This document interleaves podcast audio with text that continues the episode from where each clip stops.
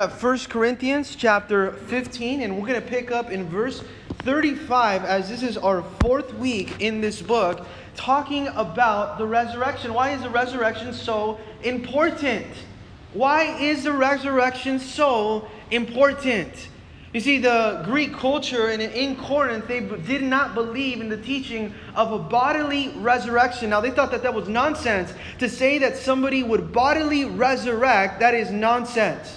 They were filled with philosophy, with Greek wisdom of the world, with their own teachings and their own now way and style of living. And they said, There's no way that there is a physical and there is a bodily resurrection. Well, Paul here comes to talk to the church of Corinth and talk to them about how important the doctrine of the resurrection is and why it matters. You know, the resurrection affects your future destiny. That Jesus rose from the dead not only did Jesus rise from the dead, but his now, the fact that Jesus Christ rose from the dead guarantees that me and you will also rise after we die. Well, isn't this chapter so filled with hope? I want you to know that there's no other chapter in the Bible, there's no other place in the Bible where we see more about the resurrection, about the doctrine and the teaching of the resurrection than in 1 Corinthians chapter 15. There's nowhere else where you can find the doctrine of the resurrection more times mentioned than here in 1 Corinthians chapter 15. But you know what he does now in 1 Corinthians chapter 15? He forces us to make a decision about the way that you're going to choose to live your life based off the resurrection. You see, now that you know the truth about the resurrection, you have now a decision to make. You have a decision to make. And he forces us to make that decision about how you're going to choose to live your life based off of the truth of the resurrection. He's told us already you are saved from sin God saved you from sin. He saved us from sin, but He saved you for God. See, we were saved from something and we were saved for something else. We were saved from sin and we were saved for God. And now, because we were saved from our sin, now because we're saved for God, we must live.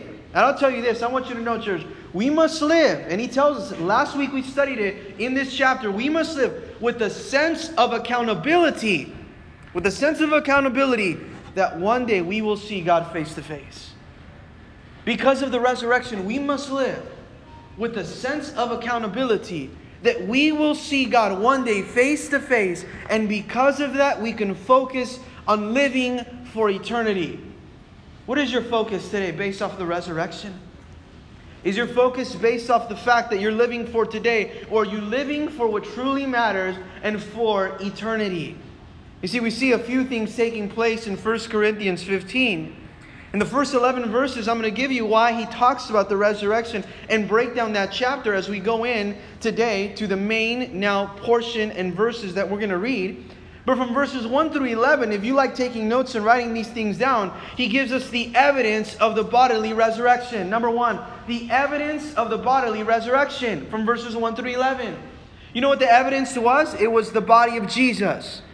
Because the apostles saw the body of Christ, now we know that the resurrection is true and the bodily resurrection exists. Number one, the evidence of the bodily resurrection. The body will resurrect. We know it because we saw Jesus. The apostles give us an account of it. There is an evidence. There are facts now. Now, number two is the importance of the resurrection. From verses 12 to verses 19, he tells us why the resurrection is important the importance of the resurrection. If Christ did not rise, then we don't rise at all either. And if Christ did not rise, the gospel is empty. I'll tell you, this is all empty. The gospel is empty, and we're still living in our sins. Do you see why the resurrection is so important? Because if it wasn't for the resurrection, me and you would still be living in bondage to our sin. But then he gives us number three in this chapter the sequence of the resurrection. So not only does he give us the evidence, not only does he give us the importance, but then he gives us the sequence of the resurrection. What is the sequence? That first Christ rose, and the rest will then follow.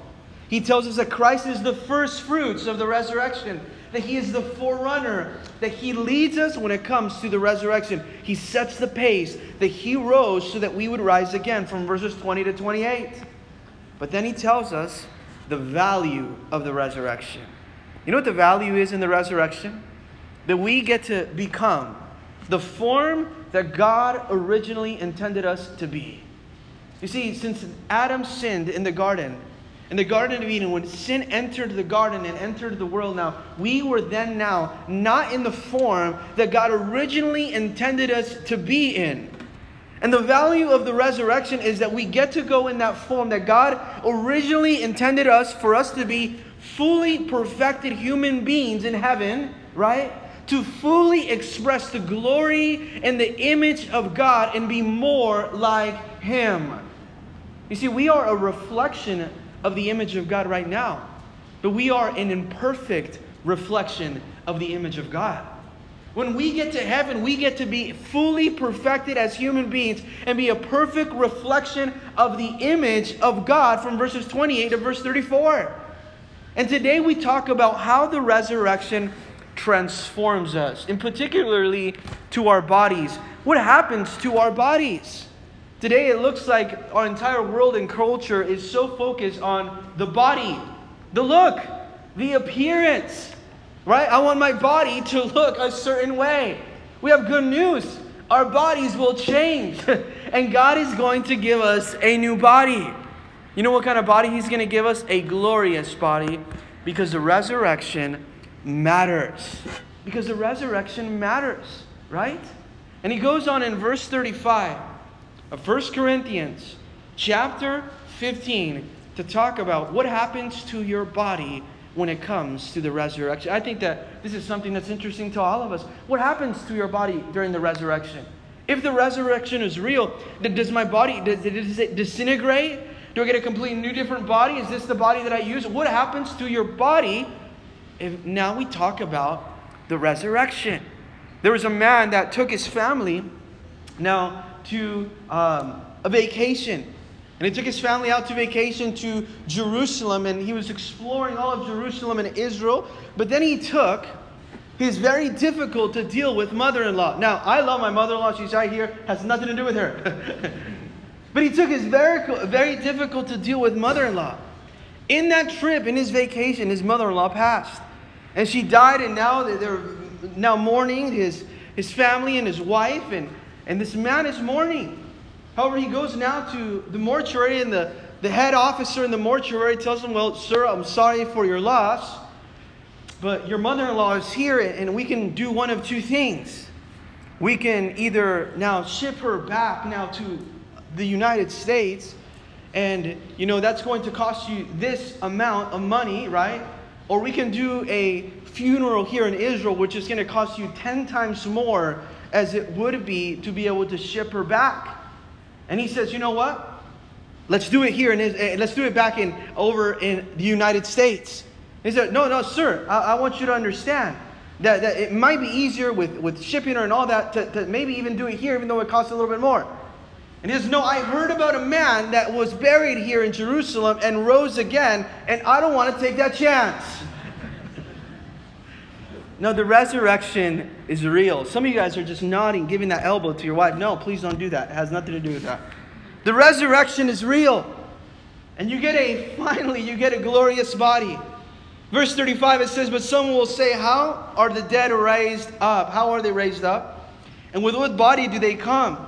Foolish one, what you sow is it not made alive unless it dies? And what you sow, you do not sow that body that shall be but mere grain, perhaps wheat or some other grain. But God gives it a body as He pleases, and to each seed its own body. All flesh is not the same flesh, but there is one kind of flesh of men, another flesh of animals, another of fish, another of birds, and there are also celestial bodies and terrestrial bodies. But the glory of the celestial is one, and the glory of the terrestrial is another. There is one glory of the sun, another glory of the moon, and another glory of the stars. For one star differs from another star in glory. So also is the resurrection of the dead. The body is sown in corruption, and it is raised in incorruption. It is sown in dishonor, and it is raised in glory. It is sown in weakness, and it is raised in power. It is sown in the natural body, but it is raised in the spiritual body. There is a natural body, and there is also a spiritual body. Let's pray. Lord Heavenly Father, we thank you, God, because you're teaching us through your word that there is life after death. That there is life after death. And I pray through this message, Lord, not only did we understand that concept, that there is life after death, but that, that we would focus on living for eternity. That our focus would not become distracted because of earthly things, that we would not be distracted because of the things that pass us by every single day, God. But that you would teach us, God, that you have a purpose and that you have a plan after we die. And that is eternal life in Jesus Christ. And we pray this all in your Son's name, in Jesus' name. Together we said, Amen. It says here, but someone will say, How are the dead raised up? How is it that the dead are raised up? How is it, Paul, that you're teaching this strange doctrine that your body will come back to life? That is just nonsense. How is it that you have a celestial body? That makes no sense, right? And with what body do they come? Or what is it? What kind of body have you seen someone come with that has actually resurrected? Now he gives us an illustration and he goes back because they were in a very agricultural now time where people knew about planting and about sowing and about reaping and about harvest. So he says, I'm going to give you an example that you might understand right now. And it's going to start off with agriculture and with the seed. And he says this now in verse 36 Foolish one, what you sow is not made alive unless it dies. If you take a little seed now and you plant it or you sow it now, it, nothing really comes from it or of it. There is no fruit. There is no birth. There is no growth. There is it, nothing happens to it unless that seed dies. You see where he's going here? He's trying to paint this picture for them. It's only now a seed. It is until that seed dies in the ground that now something gives birth from it. And he's going to teach them this. And what you sow, you do not sow that body that shall be, but the mere grain, perhaps the wheat or some other grain. When you go and you're going to sow up, when you're going to now plant, when it's sow into the ground, you don't go and you sow or you plant or you bury now an entire plant or the body of what you want to come out. All you simply do is sow the little seed. You don't go and sow an apple. You don't go and sow all these avocados. You don't go and sow a different type of plant and you bury under a tree. No, you just go and you do the weeds or you do the specific seed, right? But God gives it a body as He pleases. But God gives that wheat, that grain, He gives it a body. And check this out, church, in verse 38. As who pleases? As God pleases, and to each seed its own body. God will give a body from that seed as it pleases God. Now, why does He say as God pleases? Because just like it is a work of God to bring life from a seed, it's also a work of God to resurrect the dead. Just like it's a work of God, there's nothing that we can do to produce life from a seed other than the work that God now produced or made up for us through all the genetic buildup and, and the biology and all that to give life from that seed. There's nothing that we can do to control that. Only God can. And just like that, God controls and puts together and manifests now the resurrection. And it tells us in verse 38 that God gives each plant a different body just as He pleases. The New Living Translation reads this verse Then God gives it a new body, that little seed, as He wants it to have. A different plant grows from each kind of seed. Verse 39 All flesh is not the same flesh, but there is one kind of flesh of men, another flesh of animals another flesh of fish, and another of birds. Now, he's giving us different types of bodies and flesh that God has created. Why does he do this? Because he's speaking about the uniqueness of the bodies and of the flesh and of the creatures that God has created to get them to understand that God has specifically designed everyone uniquely different and all flesh and all creation. He goes on, there are celestial bodies and there are terrestrial bodies. I want you to understand, Corinth, there are some bodies meant for earth, but there are other bodies that are meant for heaven. And now he's going to name them and all the uniqueness and all the types of creation that God has ordained. And he says, But the glory of the celestial is one, the appearance of the glory of the one that is in heaven is one, and the glory of the terrestrial is another. They're different bodies, it's not the same one, right? And we can praise God for that, right? We look forward to God being in His presence face to face one day and saying, Lord, thank you because the celestial body, it's much stronger. There is no pain, there is no sorrow, there's so much hope in the celestial body versus the one that you've given me today. Right? How many of us maybe today we walk and, and we ache and, and maybe our back or our knees or whatever it would be, the headaches or the sickness, to understand that all that pain, all that sorrow is going to be wiped away because we're going to have a perfect, glorified body one day in heaven. What a, what a beautiful promise. That this body that we have is just a shell, and God is going to give us a new, brand new body that is fully perfect in heaven before Him as we see Him face to face. Now, verse 41 there is one glory of the sun, another glory of the moon, another glory of the stars, and one from for one star differs from another star in glory. Now, he's given us a very quick comparison that even in creation, even not two stars alike are alike. There's nothing that is identically alike. God has distinguished everything one from another. If you look at the galaxies and start to study the solar system, It'll just blow you away to see the galaxies. There's so much of creation, so much of outer space that we haven't even discovered, that is undiscovered under the hand of God. All the solar systems, all the galaxies. And to think that not one of them is alike from, is, uh, is alike from the other because God has made them uniquely different. Do not we have, do, do, don't we have a creative God? that has instilled in us also creativity. This is so amazing that he's given us this distinction. Why is this so important for us to know? So that we know that we also will have a different body, and the celestial bodies are not all the same.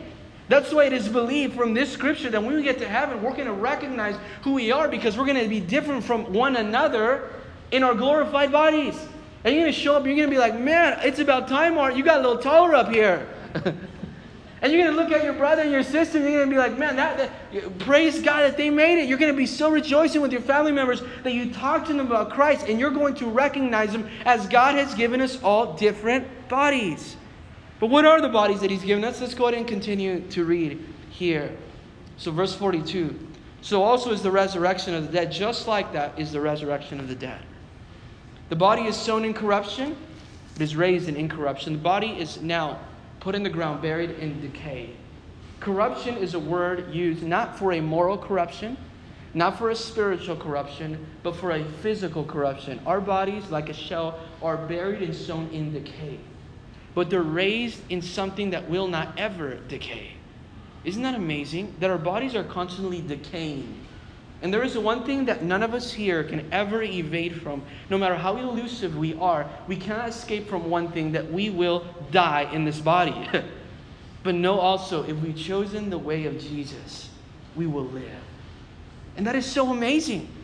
You're, you're going to be sown in, in, in, a body of decay. You're going to be now buried in a body that's full of decay, but also raised up. That word is awesome. We will be buried when we die, but we will be raised up in incorruption. Incorruption means to live forever. To live forever. It is sown, this body is sown in dishonor, but it is raised in glory. It is sown in dishonor, but is raised in glory. It is sown in weakness, but is raised in power. You see how, how vulnerable, how weak we are in our bodies today, in our flesh today? And Paul tells us here, and he's talking to the church, that the body that we are that we are sown, it's sown in dishonor and decay, in sin. It's complete always in the process of, of now dying, but it is raised up in glory. It goes from weakness and is raised up in power. It goes from brokenness and is raised up in strength. Why? Because the body that we are going to have is a body that's not going to experience any more pain. Isn't that awesome that the body that you're going to experience is going to go from imperfection to perfection in God? We're all imperfect right now. This is not the state that God originally intended us to be in. We're going to go from imperfection to perfection. We're going to go from, from sorrow to strength, from pain to promise. Because of the body that God's going to give us. And we find so much hope in this. I love how in Revelation chapter 21, verse 4, if you like taking notes, it says that now when we are in heaven, we're going to find ourselves the church before God. And it says, and God will wipe away every tear from their eyes. You've come today maybe in pain. God will wipe every tear in heaven from their eyes. And there shall be no more death. Can we praise God for that? There will be no more death. There's going to be no more sorrow. There's going to be no more crying. right? There shall be no more pain, for the former things have passed away. That all comes with the package of the new glorious body that God has given you. Oh, well, Lord, look at the imperfect body that you've given me, Lord. No, praise God. Because even then, in that weakness, you can praise Him, you can serve Him. And knowing that you have the promise that there's going to be no more death, no more sorrow. He's going to wipe away every tear from your eyes, and there will be, all the former things have been fully passed away. Now, verse 44 it is sown as a natural body, our body today, but it's going to be raised as a spiritual body. The body that we have today is a very natural body. It's a body that is fully consumed in the flesh, but it's going to be raised as a spiritual body, a different type of body. There is a natural body and there is a spiritual body, Corinth. He wants us to understand this. Now, what you have, you have to ask yourself, why is it that it's important for me to know this? Because people ask what happens after you die. And with your coworker, your family member, your relative, when those people that are going to that memorial and funeral service, when they're weeping and they're crying and they're mourning and they're having that service and they're looking at the person in the casket and it's just a shell of their body, you have the answer. You can take them to 1 Corinthians 15 and know, hey, that is just a shell. God's going to raise that person up with a new body, right? That person's soul is in the presence of God now, and you can teach them the doctrine of the resurrection. This is what happens after you die right? And he tells us there is a spiritual body and there is a natural body, right? And then, now he tells us in verse 45 as it is written, the first man, Adam, became a living being. Now, the first man, Adam, was a living being. Why does he tell us this? Because he just finished telling us that both exist. And if both exist, he's going to go back to the origination of life in the Garden of Eden, in verse 45, where he says here, the first man, Adam, became a living being, and the last man, Adam, became a life giving spirit. The first man was Adam in the garden, but the last Adam, he's talking about Christ, was able to give us a life giving spirit. Adam, now the first man in creation, gave us the flesh. We inherited this body because of Adam, because of Eve. This is the body that they gave us. But the last Adam, or Christ, is given, giving us a life giving spirit. Isn't it amazing that the body that God gave us is life giving? It's life giving. It never decays. It's always giving, producing life. That, that, that word right there, life giving spirit, the word spirit, is a Greek word called pneuma. It's the spirit and the breath of God. Pneuma. To think that God is going to give you a life giving, uh, giving spirit a body that never decays. Now, why is he saying this? Because if God is able to create everything, the stars, the moon, the flesh, our body, would it, would it be a problem for him to resurrect the dead? Absolutely not. And why is it that they gave him the analogy and the illustration of this agriculture type of example? Because just because you don't now understand the process of now, harvest doesn't mean that you cannot believe in it. It's like saying, I don't believe in the harvest just because I don't understand the process. You might not understand the process, but there is no doubt that if you sow a seed and you water it and you plant it and it gets sun, guess what's going to happen? You're going to get some harvest. And you might not understand that process, but it doesn't give you now the full ability to not under, believe in that harvest. Now, he said, I want you to believe in that harvest even if you don't understand the process. Because the process in the plan and the perfect plan of God, He will resurrect the dead. Now, in verse 46, he goes on and he tells us after we are going to be giving a life giving spirit, a body that reflects the spirit. That's amazing. A body that reflects a spirit. We will be more fully alive than we've ever been in that body. A body that reflects the spirit. And it says, however, verse 46, the spiritual is not first, but the natural, and afterward is the spiritual. The birth order is first you get that fleshly body, then you get the spiritual afterward. The first man was of the earth, made out of dust. Adam was made out of dust. And the second man, notice that it is capitalized, the M, giving deity or giving significance, that he's talking about Christ now, is the Lord from heaven. The first man, Adam, he was now born of the flesh, but Christ now gives us the form that comes from heaven. And as it was, verse 48, as was the man of the dust, so also those who are made of dust, and as is the heavenly man, so also are those who are heavenly. Do you notice how today we resemble now the earthly man? We resemble now the earthly birth. But one day we will resemble now the spiritual full body birth through Christ. Verse 48 tells us we will come into full resemblance now of the heavenly man, which is Christ. Verse 49 And as we have been born the image of the man of dust, just like we are in the image of Adam, today we have the image, we shall also have or bear the image. I want you to underline that in your Bible. Bear the image of the heavenly man. You see, God created us in his image. But we went out of that perfect image that He had created and we went into sin and we have become an imperfect reflection now of God. He's going to give us a perfect body one day, and in that body we will bear the perfect image and the glory of the heavenly man. You know what that means? That means that me and you are going to have a body that is not dominated by the flesh. Our bodies right now are dominated by the flesh. Whatever the flesh wants, that that body wants to do it. If whatever it craves, the body wants to do it. But we are going to have a body that is de- not dominate, dominated by the flesh, but a body that is fully dominated by the Spirit. That's why it's called a life giving spirit. A life giving spirit, because that's the type of body that we will have. One that resembles a life giving spirit, right? And in that body, we will reflect or bear the full resemblance of God.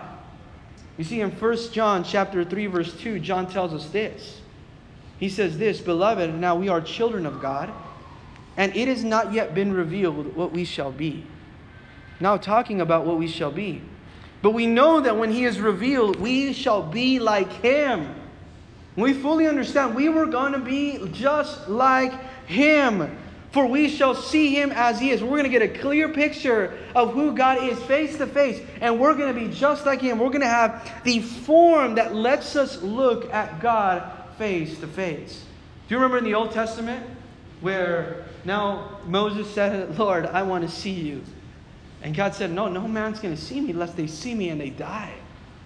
You see, in this form, we cannot see God unless we die. But He's going to give us a form where we can see Him fully face to face. Now, from verse now 50 to verse 58, we this is a beautiful time because we reach our final victory now. Now we talked about the body. Now there is a final victory. Don't, aren't you? Don't you love when you start to see the finish line in a race? When you start to come now to the championship rounds of a competition or of a fight. Now, if you like that. Once you start coming to the last innings now of the World Series now, and your team is there. Once you come to the last quarter of that game. Now, here, what Paul is going to teach us and talk to us is what happens. What happens to us, and how does our finish line look like? You see, it's important to know how the finish line looks like so that therefore you know where you're going. You know how the end times or eschatology takes place. You see, what we're studying is the resurrection, and it's the doctrine of eschatology as well, speaking about end times, because now he talks about the rapture of the church. The rapture of the church. Now, I'll tell you, the rapture can happen at any given moment. The rapture can happen before this message ends. We can all be raptured and caught up to meet the Lord in the air. And from verse 50 to 58, he gives us four major points. I want to give them to you because I want you to become a student of the Bible. He gives us four major points from 50 to 58. And the first point is we see the great transformation in the victory or in the rapture. The great transformation throughout the rapture. That's when we get our bodies, some of us, if we are that generation in which the Lord comes. The great transformation. But number two, he gives us the great triumph from verse 50 to 58. The great transformation and then the great triumph. Verse number three, he gives us the great thanksgiving from verses 50 to 58. And finally, we get a great, a great therefore. A great therefore. A great transformation, a great triumph, a great thanksgiving, and a great therefore. Well, let's find out and let's unpack what these now mean. Verse 50 Now, this I say, the whole point of what I'm saying, he says here, brethren, that flesh and blood, that this body cannot inherit the kingdom of God, nor does corruption or a life of decay can inherit something that is incorruptible or a perfect place that is not fill, uh, filled with sin. This body that is filled with sin, this imperfect, decaying body, cannot inherit a very perfect place like heaven. And that's exactly what he's telling us in verse 50 that we're going to have a transformation. We must have a transformation. Now it tells us 58, Behold, I tell you a mystery. Now, mystery, it's not like something dark as we see. When we think mystery, we think, all right, this is, this is a dark thing, this is scary. No, a mystery is something that is untold, that was not told yet, that was not learned, and he is going to give them, he's going to do this. He's going to pull back now the curtain, and he's going to give us now a behind the scenes look of what has never been told or learned of, of what happens during the rapture. Well, that's amazing. I mean, this gets us to the edge of our seats when learning about the rapture. Behold, I tell you a mystery. We shall not all sleep, but we shall all be changed. I heard about a church that they were building their church, and they started to build the nursery of the children's ministry. And on top of the nursery of the children's ministry, they put this verse We shall not all sleep, but we shall all be changed. If you, if you serve in the children's ministry, that's funny to you. If you don't, then you better start volunteering in the children's ministry. We shall not all sleep, we should all be changed. Now it says, Behold, I tell you a mystery. We shall not all sleep or die, but we shall all be changed. What does this mean, this unknown mystery? It says, Not all of us will die. Some of us are just going to be changed. So there's a generation the Bible talks about is the last generation that, that, that God will use. I mean, I'll tell you, it can be this generation. The way we look at the events that are taking place in our life, in our world, and we compare them to, to prophecy and to revelation and to the unveiling that God has given us through His Word, is that we can so believe that God is coming back in our generation unless He has mercy and grace and so chooses to hold back and come back at a different generation. Now, Paul says God spoke about a generation in which he would rapture. There is a generation. Not all of us will die, some will, some will be changed. Now, that word changed is a word that means now metatauta or metamorphosis. We're all going to be changed. Not all will die, some will be instantly changed. That's amazing. Some instantly will be changed. Metamorphosis, to be transformed. That's amazing. See, none of us, some of us will not die. If God chooses to come, some of us will be instantly now transformed. And what does He tell us how we'll be instantly transformed? Now, in a moment, in a moment, in a twinkling of an eye. In a twinkling of an eye. It doesn't say in a blink of an eye. A lot of us like to say in a blink of an eye. Now you're slowing down God. God is not that slow. God is much faster than a blink. It says a twinkling of an eye. That is that is shorter than a blink. That is that is a shorter than any nanosecond that you can possibly now speak about. It's a twinkling of an eye. Boom, transform. You are gone. You're out of here. Isn't that amazing? In a twinkling of an eye. Now, what does it say here? the la- at the last trumpet, comma. At the last trumpet, you're going to hear that trumpet sound, and boom, I'm out of here. Just think about it. Are you ready to hear that trumpet sound when Jesus is coming soon? Man, you hear that trumpet sound, you raise your arm, say, I'm ready, let's go. let's go, God. I don't want to be left behind. Have you ever been left, uh, left behind? Has your ride ever left you behind? You know, has somebody ever said, you know, I'm going to pick you up at this time, but you weren't ready and they left you? You see, our time is of the essence. Time is running out, and it says in the twinkling of an eye. For the last trumpet will sound, for the trumpet will sound, and the dead will be raised here, will be raised incorruptible, and they will be changed. If first, is going to be the dead. The dead will be raised from their decaying bodies. The Bible talks about that the graves are going to open up, and the dead bodies will be raised up in glory in a moment in that last now trumpet. For the corruptible must put on incorruption. That corruptible body must put on something that it is incorruptible, it is perfect, it is a perfect body that God has given us, and this mortal must put on immortality. I was talking to a friend one time at work, and, and I was telling Matt, isn't Easter so, so just such filled with promise and hope? And, and he gave me an answer. He was like, it just reminds me that we're immortal. it's so funny. It just reminds me that we're immortal, the resurrection. Why? Because God is going to give us a body one day that no matter what happens in this life, we're going to live. And it says that the graves will be opened up. We're going to read that verse in just a moment. But in the last trumpet sound, the dead will be raised, the incorruptible shall be changed to incorruptible. You think about how that looks. For this corruptible must put on incorruption, and this mortal must put on immortality. Something that is immortal, it means that it's never going to die that you're going to put a heavenly body that, that you, you will not be in heaven, in heaven with an earthly flesh or with an earthly form. You're going to put on now that earthly body at that last trumpet sound.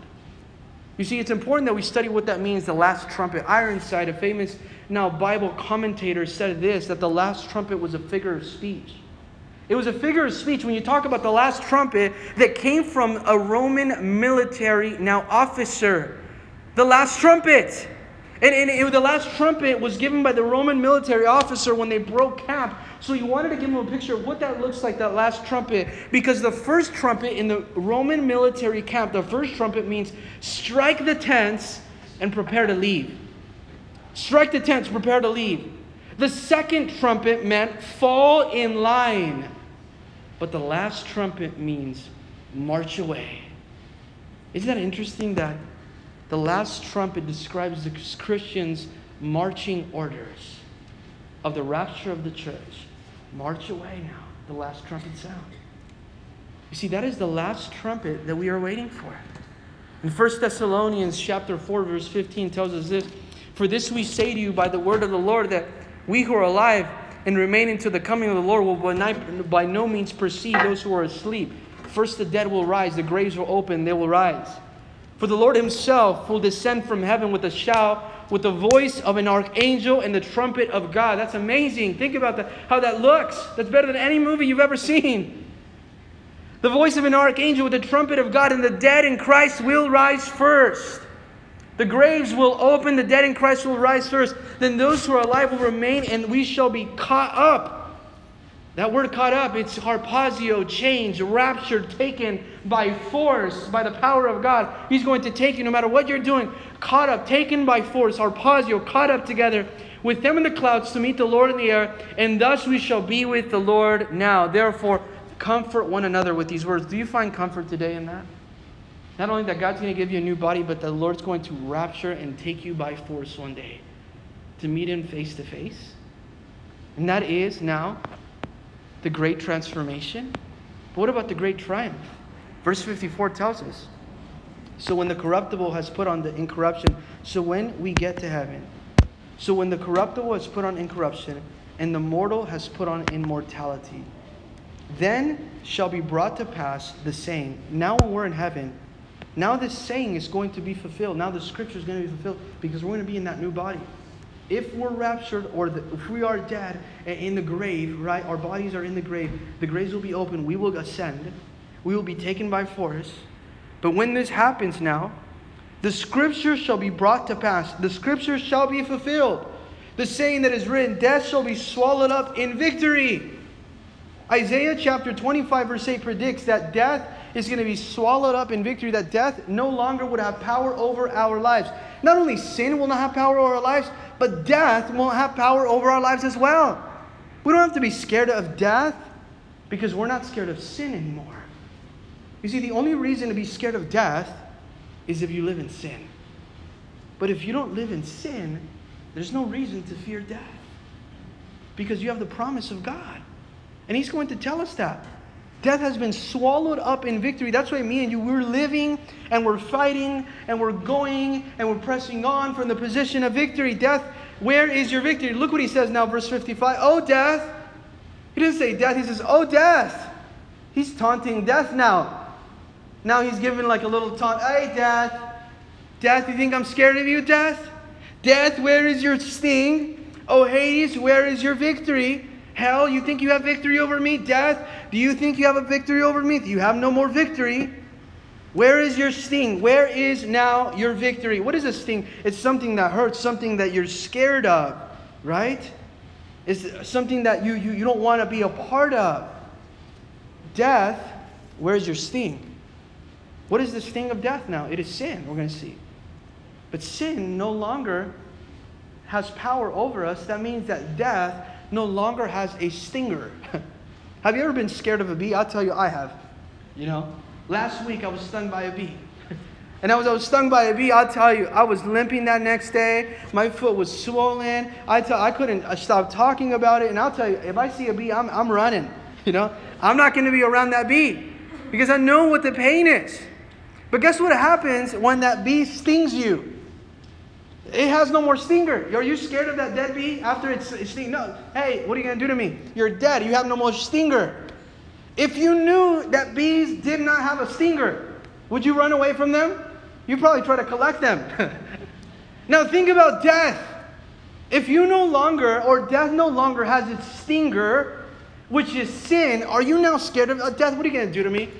You don't have your stinger. Your stinger used to be sin, but now I have the victory through Christ Jesus because of the cross of Jesus Christ and because of the tomb and because of the resurrection. What are you going to do to me, death? Amen? Now, why am I scared of death now? Death, where's your victory? Where is your sting? He's laughing at death now. Here, Paul is looking. Death, I'm laughing at you. Death, where's, where's the power that used to have at me? You used to have power over me, death. You have no more power over me. You know what makes death powerful? Is sin. Sin is death's stinger. It's sin is what makes death powerful. But death has power. I'll tell you, death has power. Death has power against any unforgiven sin. That's exactly why we have to come to the Lord. Because if we're living in unforgiven sin and unrepentant sin, then death has power over us. It is when we say, Lord, I don't want you to forgive me on my sins that death no longer has power over us. And if death has power over us, I'll tell you this death becomes deadly. And I'm talking about eternally deadly. But think about what is saying. The only weapon that death has against me is sin. But it's gone because it's been covered and removed and forgiven by the blood of Jesus Christ. And no longer am I scared of death because sin now has been forgiven. Verse 56 The sting of death is sin, and the strength of sin is the law. The sting that I used to be scared of when it came to death, when death came around, I used to be so scared. It was because of sin. But now that I'm not living in sin, I don't, I'm not scared of death. I live in peace. But it says here now, and the strength of sin that little stinger, sin, a sucker, right? What is it? It's the law. It's the Ten Commandments. It's the law that we know that we are guilty. What does the law constantly do? You're guilty. You're a sinner. Condemned you. You're imperfect. You're not worthy. You're not enough. But Jesus said, you know what? But I am. But I'm worthy. But I'm perfect. But I'm perfected. And I've taken their place. And I have paid the price for every law that was broken. So that law, that power, that strength that sin had, the Lord said, No, I've overcome that power of that law. Because any law that was broken, I now pay the price for that law. And although they're guilty because of sin, the Lord has paid the price. Now, verse 55, 56 to 57, he tells us about the great thanksgiving in verse 57. We talked about the great now transformation. We talked about the great triumph now over death, over, over sin. But what about the great thanksgiving, verse 57? But thanks be to God who gives us the victory through our Lord Jesus Christ. Isn't that amazing? But thanks be to God who gives us the victory through our Lord Jesus. Can we praise God for that? I mean, this is an amazing promise right here. But thanks be to God who gives us the victory. I mean, you're sitting there listening to victory. I mean, if your team wins, that's not me. I mean, I'll tell you, I was at a sports event recently, and man, when my, my, my, my side was winning, I'll tell I was up there screaming and yelling and jumping because I, I was living in victory. Think about how enthusiastic you can live because you're in victory. Thank you, Lord. Thank you, Jesus. Because thank you because you give me the victory through your Lord Jesus, and that stinger has no power of me. The law you paid every every law, every single one I broke. Death, I'm not scared of it. You went to the cross, forgave my sin, and you went to the resurrection to overcome death now. The New Living Translation says this, but thanks be to God who gives us the victory over what? Over sin, gives us the victory over death through our Lord Jesus Christ. Because of the cross, we have victory over sin. Because of the resurrection, we have victory over death. Because of the cross, we have victory over sin. Because of the resurrection, we have victory over death. You see, the law sets the mark that sin misses every time. But Jesus prayed for every price, every law that was broken. And because of that, our resurrection is fixed. It's fixed. It's not, it's not like we think we're going to be resurrected. No, our resurrection is It is guaranteed. And now, finally, in verse 58, we have a great therefore. See, this verse 58, it's the great therefore. We went from the great transformation to the great triumph to the great thanksgiving that we have the victory. But what about the great therefore? Now you know this. What does that matter to you? Does it make you change anything about the way you live today? Should you not now live your life a little different? Therefore, anytime you see in the Bible, therefore, you have to ask yourself, why is it therefore?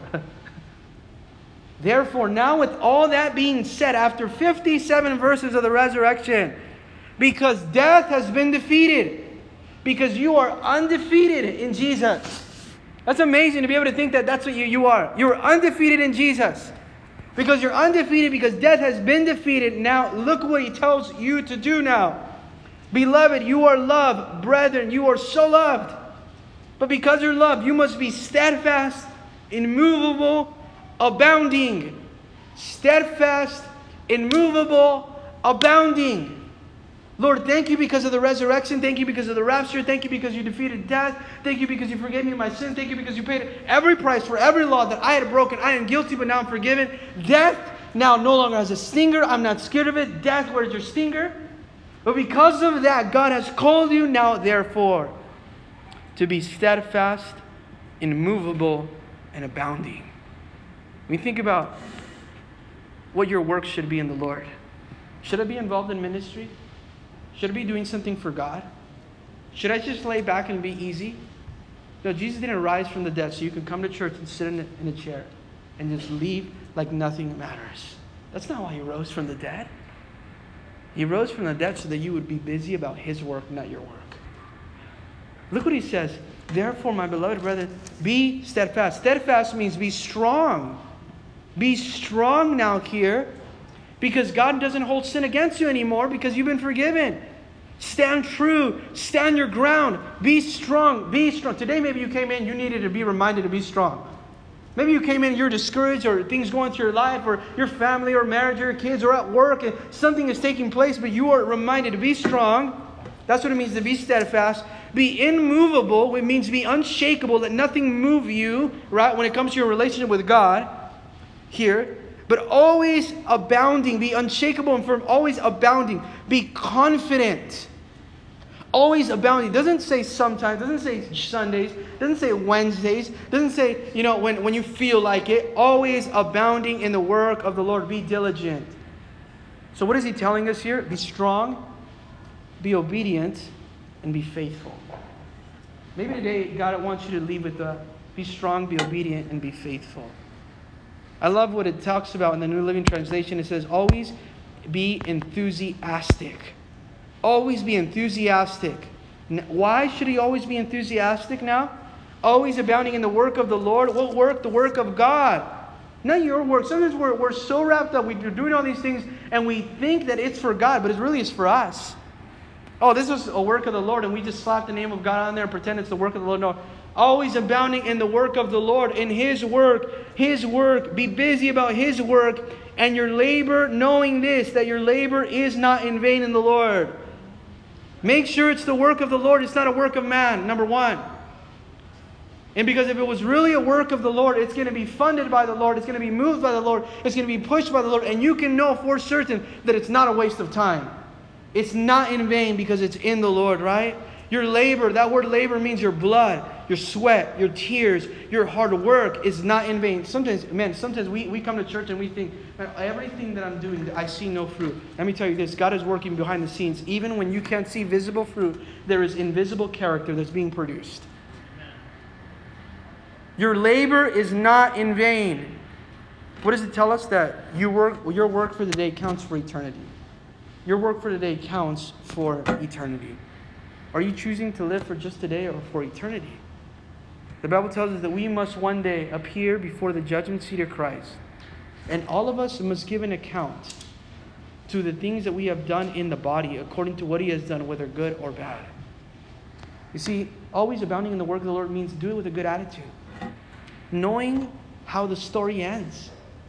Knowing how the story ends. If you read the end of the book, the end of the Bible, the end of the, you know how it ends. And because I know how it ends, I can abound in the work of the Lord. I already know how it ends. I can be steadfast. Nothing's going to move me. I know how it ends. I can be unshakable because I know how it ends. Abounding in what? In the work of the Lord. What does this do to us? We have encouragement. We have something to look forward to. You don't have to quit. You don't have to waver. You don't need to change direction. You don't need to fall. You don't need to give up. You need to abound in the work of the Lord. In Hebrews chapter 6, verse 10, we're going to end with this as the worship team comes up. It says this For God is not unjust, God is not unfair, eh, not unfair to forget your work and your labor of love, which you have shown toward his name, and that you have ministered to the saints and do minister. A lot of us are doing a lot of work in ministry, and sometimes we think, is it really doing any profit? God does not forget your labor of love. It's been a, an exhaustive type of labor, blood, sweat, and tears type of labor. But God doesn't forget that labor that He was showing to His name. He doesn't forget that you woke up early and the sacrifice and the toil and the staying up late and the long drives. God does not forget your labor of love in which you have shown when you minister to other people. But how much labor of love is taking place? God will not forget the labor of love at the resurrection. Why does he tell us this? So that we can find encouragement that what you're doing today, God will remember. In Galatians 6 9, he says, And let us not grow weary in doing good. Don't grow weary in doing good. For in due season, in his season, in his timing, not your timing, in his season, you will reap if you don't lose heart. You know what? The reason why a lot of people don't reap is because they lose heart before they reap, before it's his season. You want the Lord's harvest in your time. God doesn't provide harvest in your time, God provides harvest in his time. Do not quit, do not give up it is in due season. I want you to know that. You've been praying for a while. Don't quit. It's always too soon to quit. You know why sometimes we don't see the harvest? Because we quit before the harvest, and the Lord of harvest is ready to give us the harvest. Do not grow weary in doing good, because in due time you will reap if you don't lose heart. Steadfast, immovable, and abounding. Can we stand? Lord Heavenly Father, we thank you, God, for your word today. We thank you, Lord, because you have pro- we have the promise of the resurrection. Thank you, Lord, for the transformation, Lord, the triumph, the thanksgiving. Therefore, because of that, we can live our lives different. We pray, Lord, that you would let us step out of comfort, God, into commitment, out of compromise, into consecration. We want to abound in your work, Lord. One day we will have to answer to God. One day we will have to answer to God.